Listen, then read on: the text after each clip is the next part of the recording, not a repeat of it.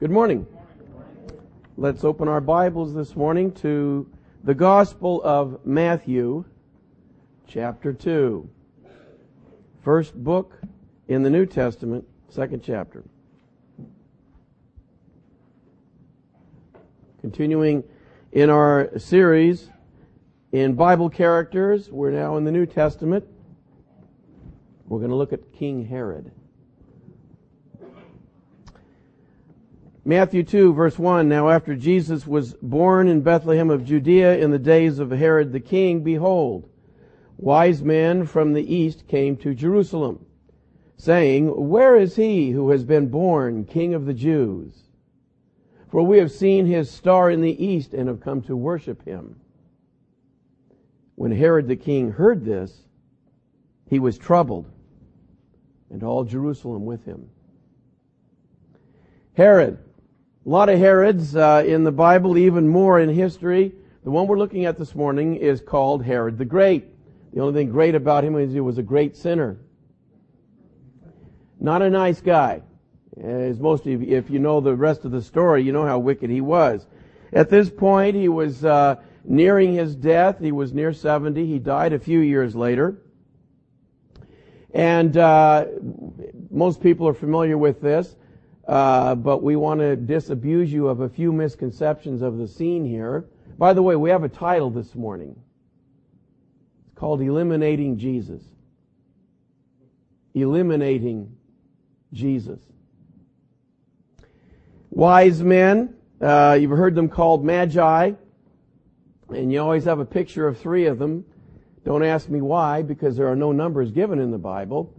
Probably because there were three gifts, gold, frankincense, and myrrh, but that doesn't mean that there were only three guys. We don't know how many they were. Uh, they were not three kings either, either, so so much for the Christmas carol, We Three Kings of Orient are. Uh, actually, they would have been astronomers most likely. A lot of people don't realize it, but some of the greatest astronomers and mathematicians all through this time in the Middle Ages came from the Middle East. They were great students of the skies. And so, uh, it was they who noticed this unusual star, and they followed it to Israel.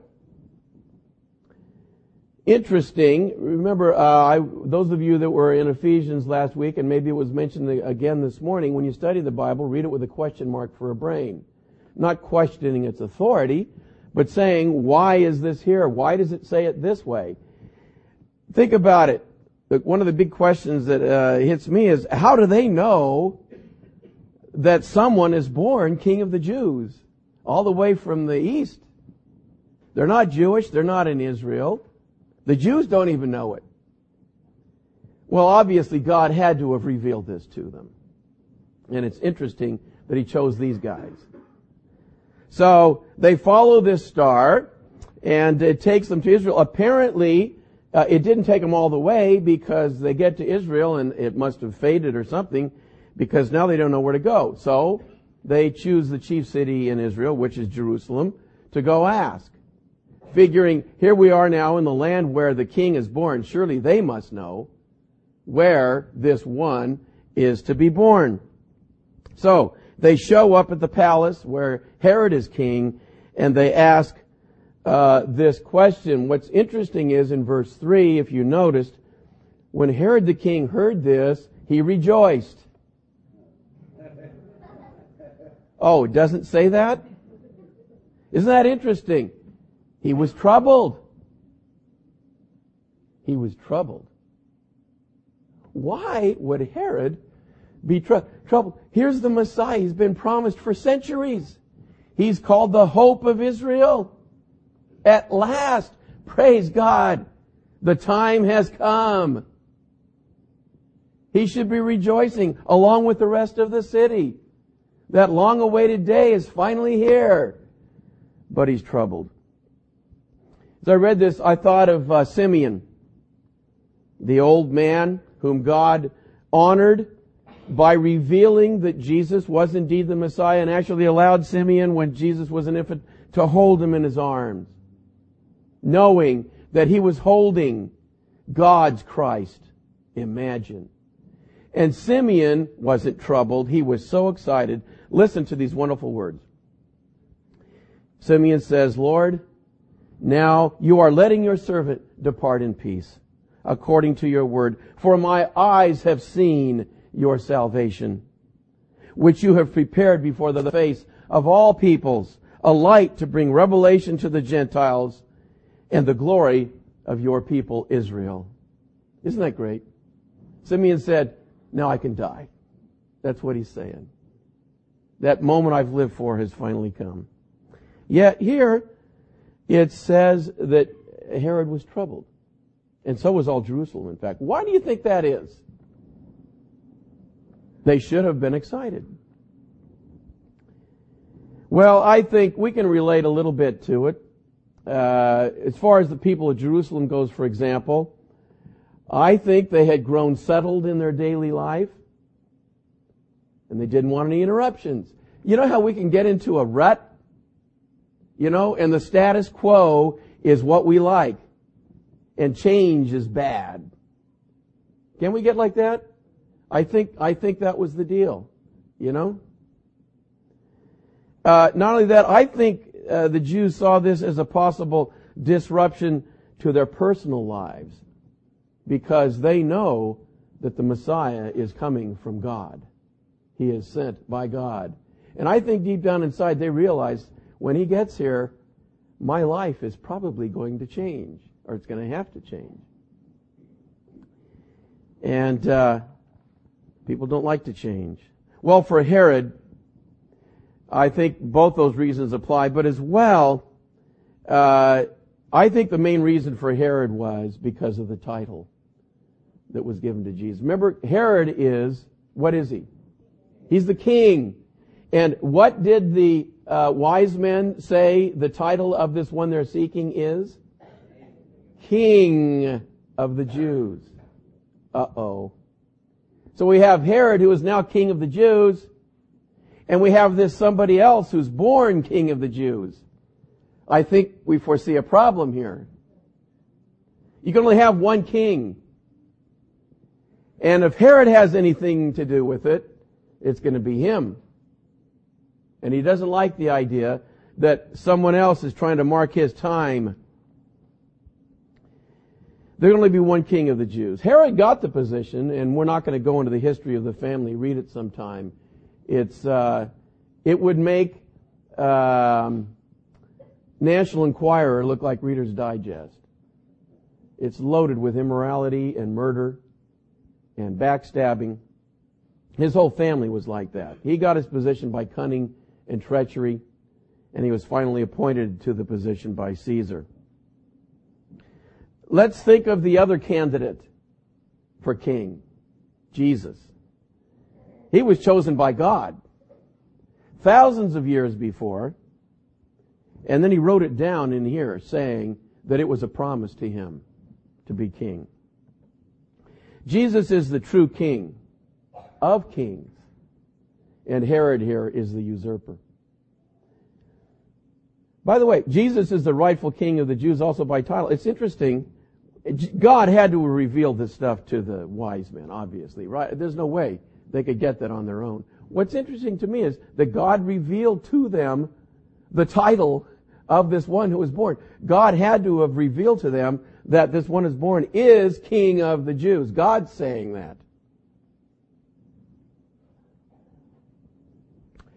Well, we don't want to look at these character studies and not come away with application. Do you think there's possibly an application in all of this for us?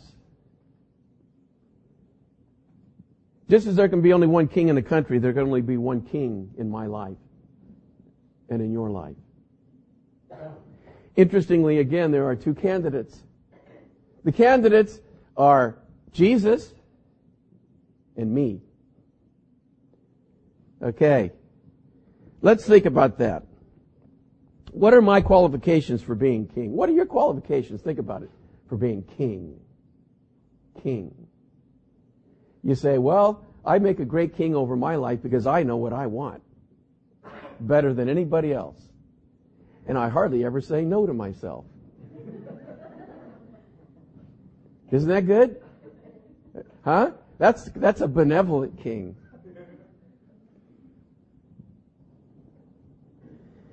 Well, just as Jesus was the rightful king of the Jews, do you know what? Jesus is the rightful king in your life and my life. Did you know that?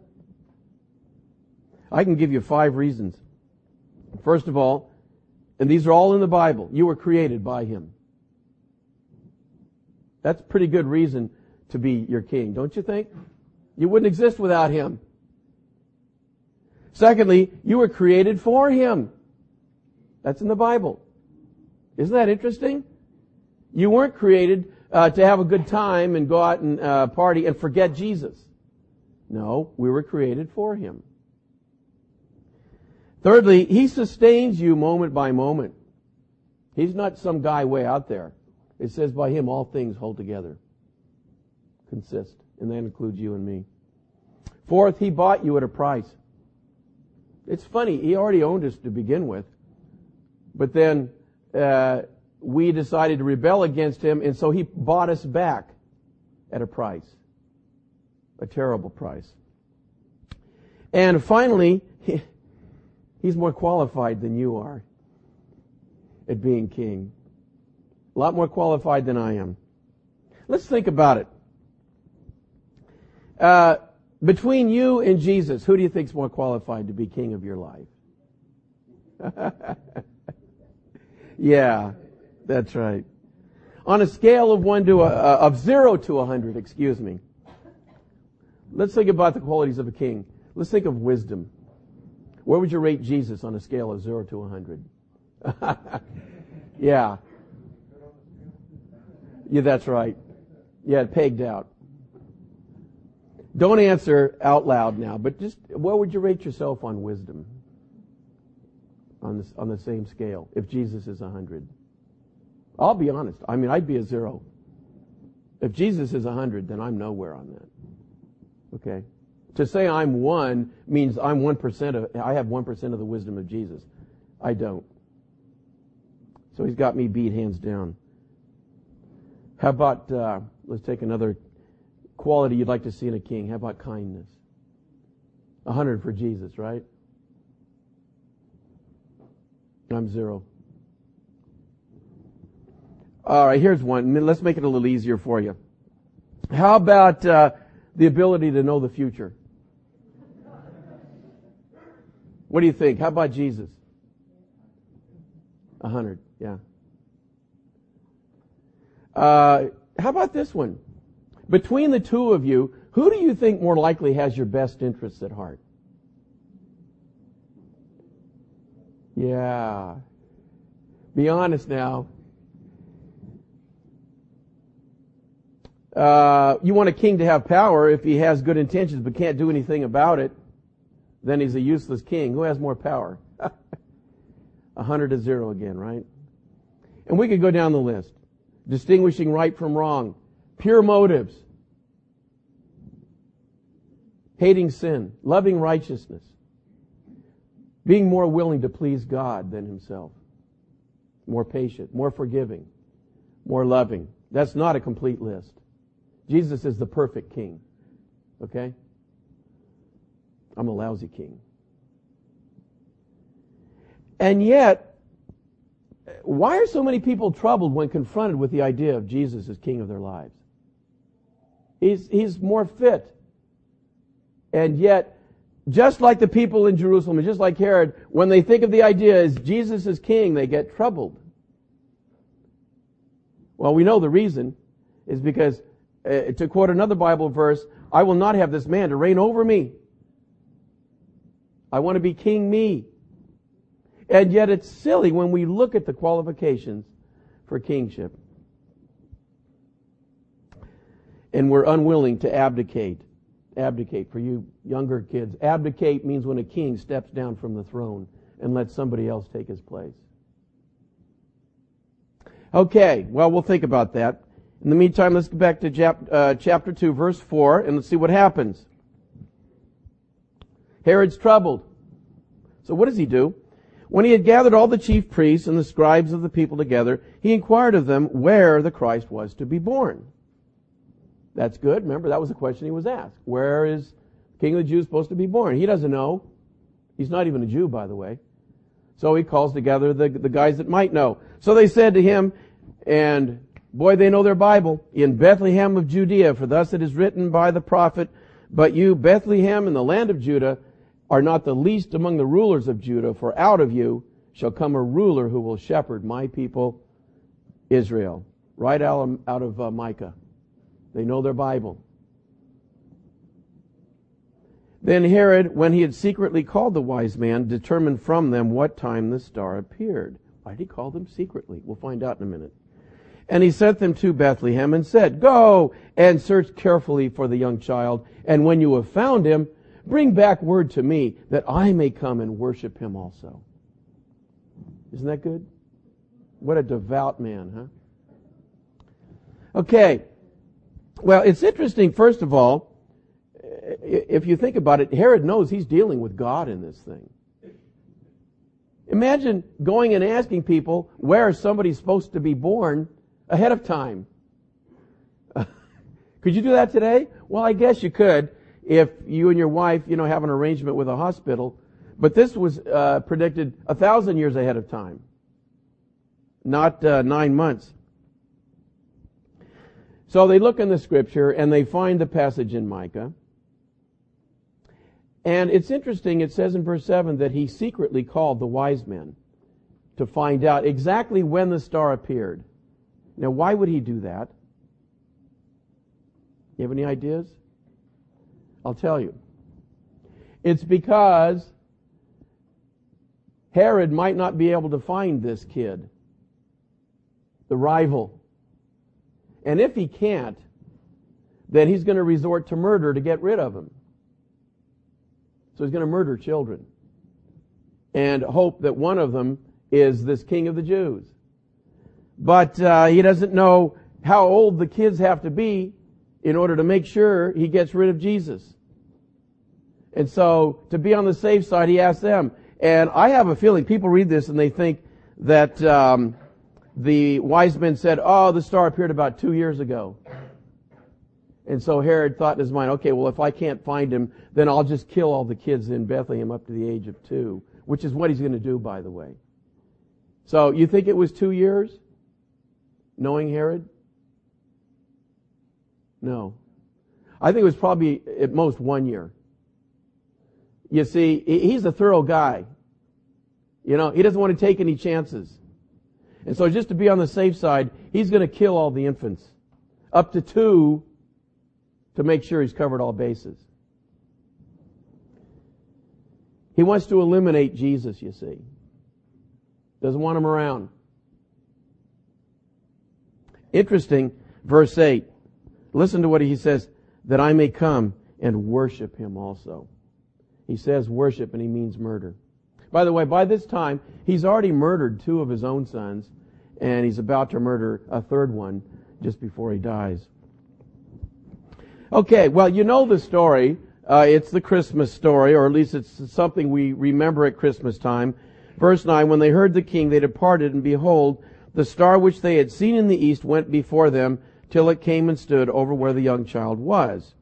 When they saw the star, they rejoiced with exceedingly great joy. And when they had come into the house, they saw the young child with Mary his mother, and fell down and worshipped him. And when they had opened their treasures, they presented gifts to him, gold, frankincense, and myrrh. Then, being divinely warned in a dream that they should not return to Herod, they departed for their own country another way. Okay, so God led them now to the uh, house. Notice, by the way, it's not a manger. It's a house. It's because Jesus is probably about a year old or, or a little older here. And they worship him, and uh, God is in control of the situation. Notice, first he alerted them to the star and what it meant, and go to Israel. They've gone there. Now he's led them uh, to the house where Jesus is. They've worshiped, they've given their gifts, and now God in a dream warns them you need to go home right from where you are. Don't go back to Jerusalem and talk to Herod. God's protecting uh, the Lord Jesus. Verse 13, now when they had departed, behold, an angel of the Lord appeared to Joseph in a dream, saying, Arise, take the young child and his mother, flee to Egypt, and stay there until I bring you word, for Herod will seek the young child to destroy him. When he arose, he took the young child and his mother by night and departed for Egypt, and was there until the death of Herod, that it might be fulfilled which was spoken by the Lord through the prophet, saying, Out of Egypt I called my son. Well, how do you think Herod's going to react to all this? You know, he's used to deceiving other people, but he doesn't like it when he's the victim. So, verse 16. Then Herod, when he saw that he was deceived by the wise men, was exceedingly angry. And he sent forth and put to death all the male children who were in Bethlehem and in all its districts. Look how thorough he is. From two years old and under, according to the time which he had determined from the wise men. Then was fulfilled what was spoken by Jeremiah the prophet, saying, A voice was heard in Ramah, lamentation, weeping, and great mourning. Rachel weeping for her children, refusing to be comforted, because they are no more. Now when Herod was dead, behold, an angel of the Lord appeared in a dream to Joseph in Egypt, saying, Arise, take the young child and his mother, and go to the land of Israel, for those who sought the young child's life are dead. Then he arose, took the young child and his mother, and came into the land of Israel. Okay. Herod wanted to eliminate Jesus. He was a king. He had lots of power, and so he used it. it. Is terrible, terrible crime. Herod failed. He didn't eliminate Jesus. God saw to it that he didn't. It's not that Jesus didn't come to die, he did, but not at this time and in this way. And he was later crucified uh, by the religious leaders, and he died deliberately for our sins. And now Herod's dead, but Jesus is not. Jesus is alive. And we're about to celebrate that time of the year during Easter. People since then have tried to eliminate Jesus. Religious leaders crucified him. They failed because God raised him from the dead, never to die again.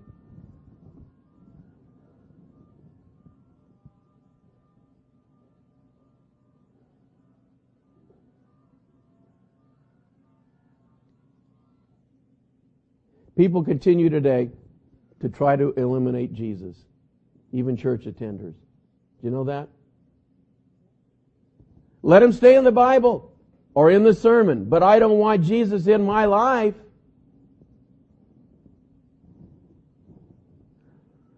People eliminate Jesus by deciding in their heart ahead of time when they go to church, whatever happens today, Jesus is not going to touch my life. I'll listen to the sermon and I'll smile and I'll thank the preacher, but Let's keep Jesus out of my life. I'm king here. And we don't want any rivals. It happens. What a tragic error. Listen to what God says. Why do the nations rage and the people plot a vain thing? The kings of the earth set themselves and the rulers take counsel together against the Lord and against his anointed, saying, let us break their bonds in pieces and cast away their cords from us. He who sits in the heavens shall laugh. The Lord shall hold them in derision. Then he shall speak to them in his wrath and distress them in his deep displeasure. Yet I have set my king on my holy hill of Zion. Notice God says it in the past tense. It's as good as done. This is not a fairy tale. It's not a cartoon. It's not a movie. It's not virtual reality. This is real stuff. I want you to think about that. You know, maybe you've heard it a lot before.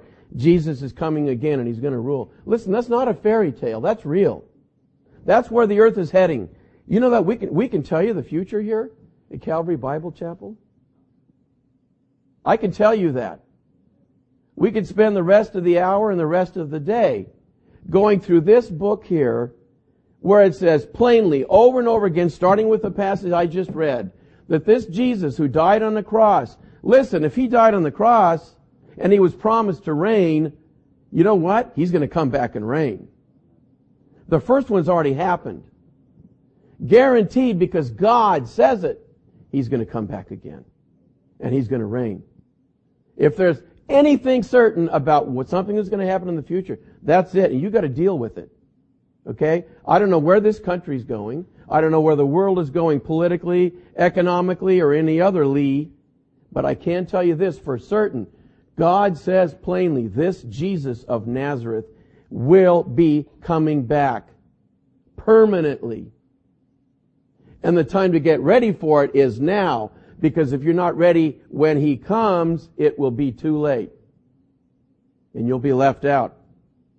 Now you need to deal with that. Don't put it out of your mind. Don't try to eliminate Jesus. You can't. You either deal with him now or later.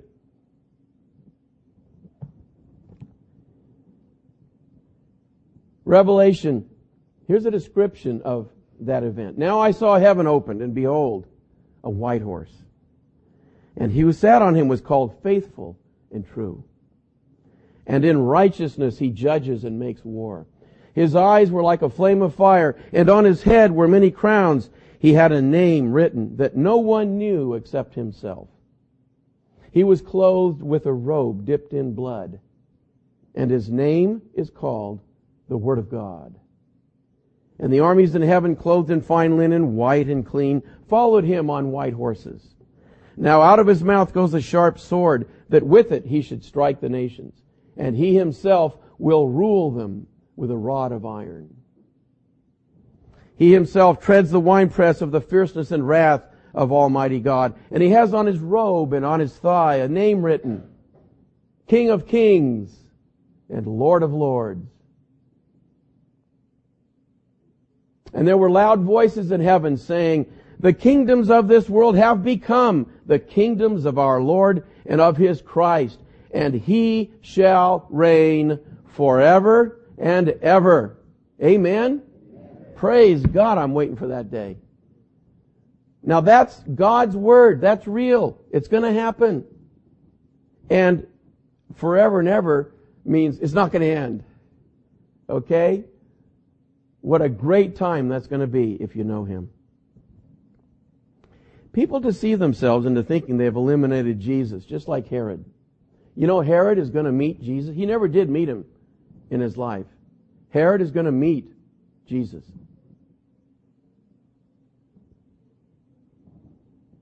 And it's going to be as king. I mean, Jesus is king, not Herod is king. He's going to be an ordinary guy, a sinner. People can think they have permanently eliminated Jesus from their own lives, but they're self-deceived. If you choose to reject him as king, then I don't know what to say other than you better hope and pray that all these words are lies. I don't believe they are. Here's the picture. Then I saw a great white throne and him who sat on it, from whose face the earth and heaven fled away, and there was no place found for them. And I saw the dead, small and great, standing before the throne, and books were opened. And another book was opened, which is the book of life. And the dead were judged according to their works by the things which were written in the books. The sea gave up the dead who were in it, and death and Hades delivered up the dead who were in them, and they were judged, each one according to his works. Then death and Hades were cast into the lake of fire. This is the second death, the lake of fire. And anyone not found written in the book of life was cast into the lake of fire. Herod will be there. Where will you be? I got two questions. We've already pretty much answered one of them. Who's more fit to be king over your life, you or Jesus? Bigger question. Who is king over your life? You or Jesus? Let's pray. Lord Jesus, we look forward to your coming, we who know you, and Lord, we say, even so, come quickly, Lord Jesus. Lord, we see this earth and all creation groaning under the weight of sin and how great and how right it will be when you finally come and take your rightful place. Lord, we realize that everything is out of kilter until you do that. But we know in the meantime, as you tarry at the door, that you are bringing in subjects into the kingdom. We pray, Lord, that there would be no one here today who would put that off another minute, but right now recognize you as their King, their Lord, and their Savior. We ask it in your own precious name. Amen.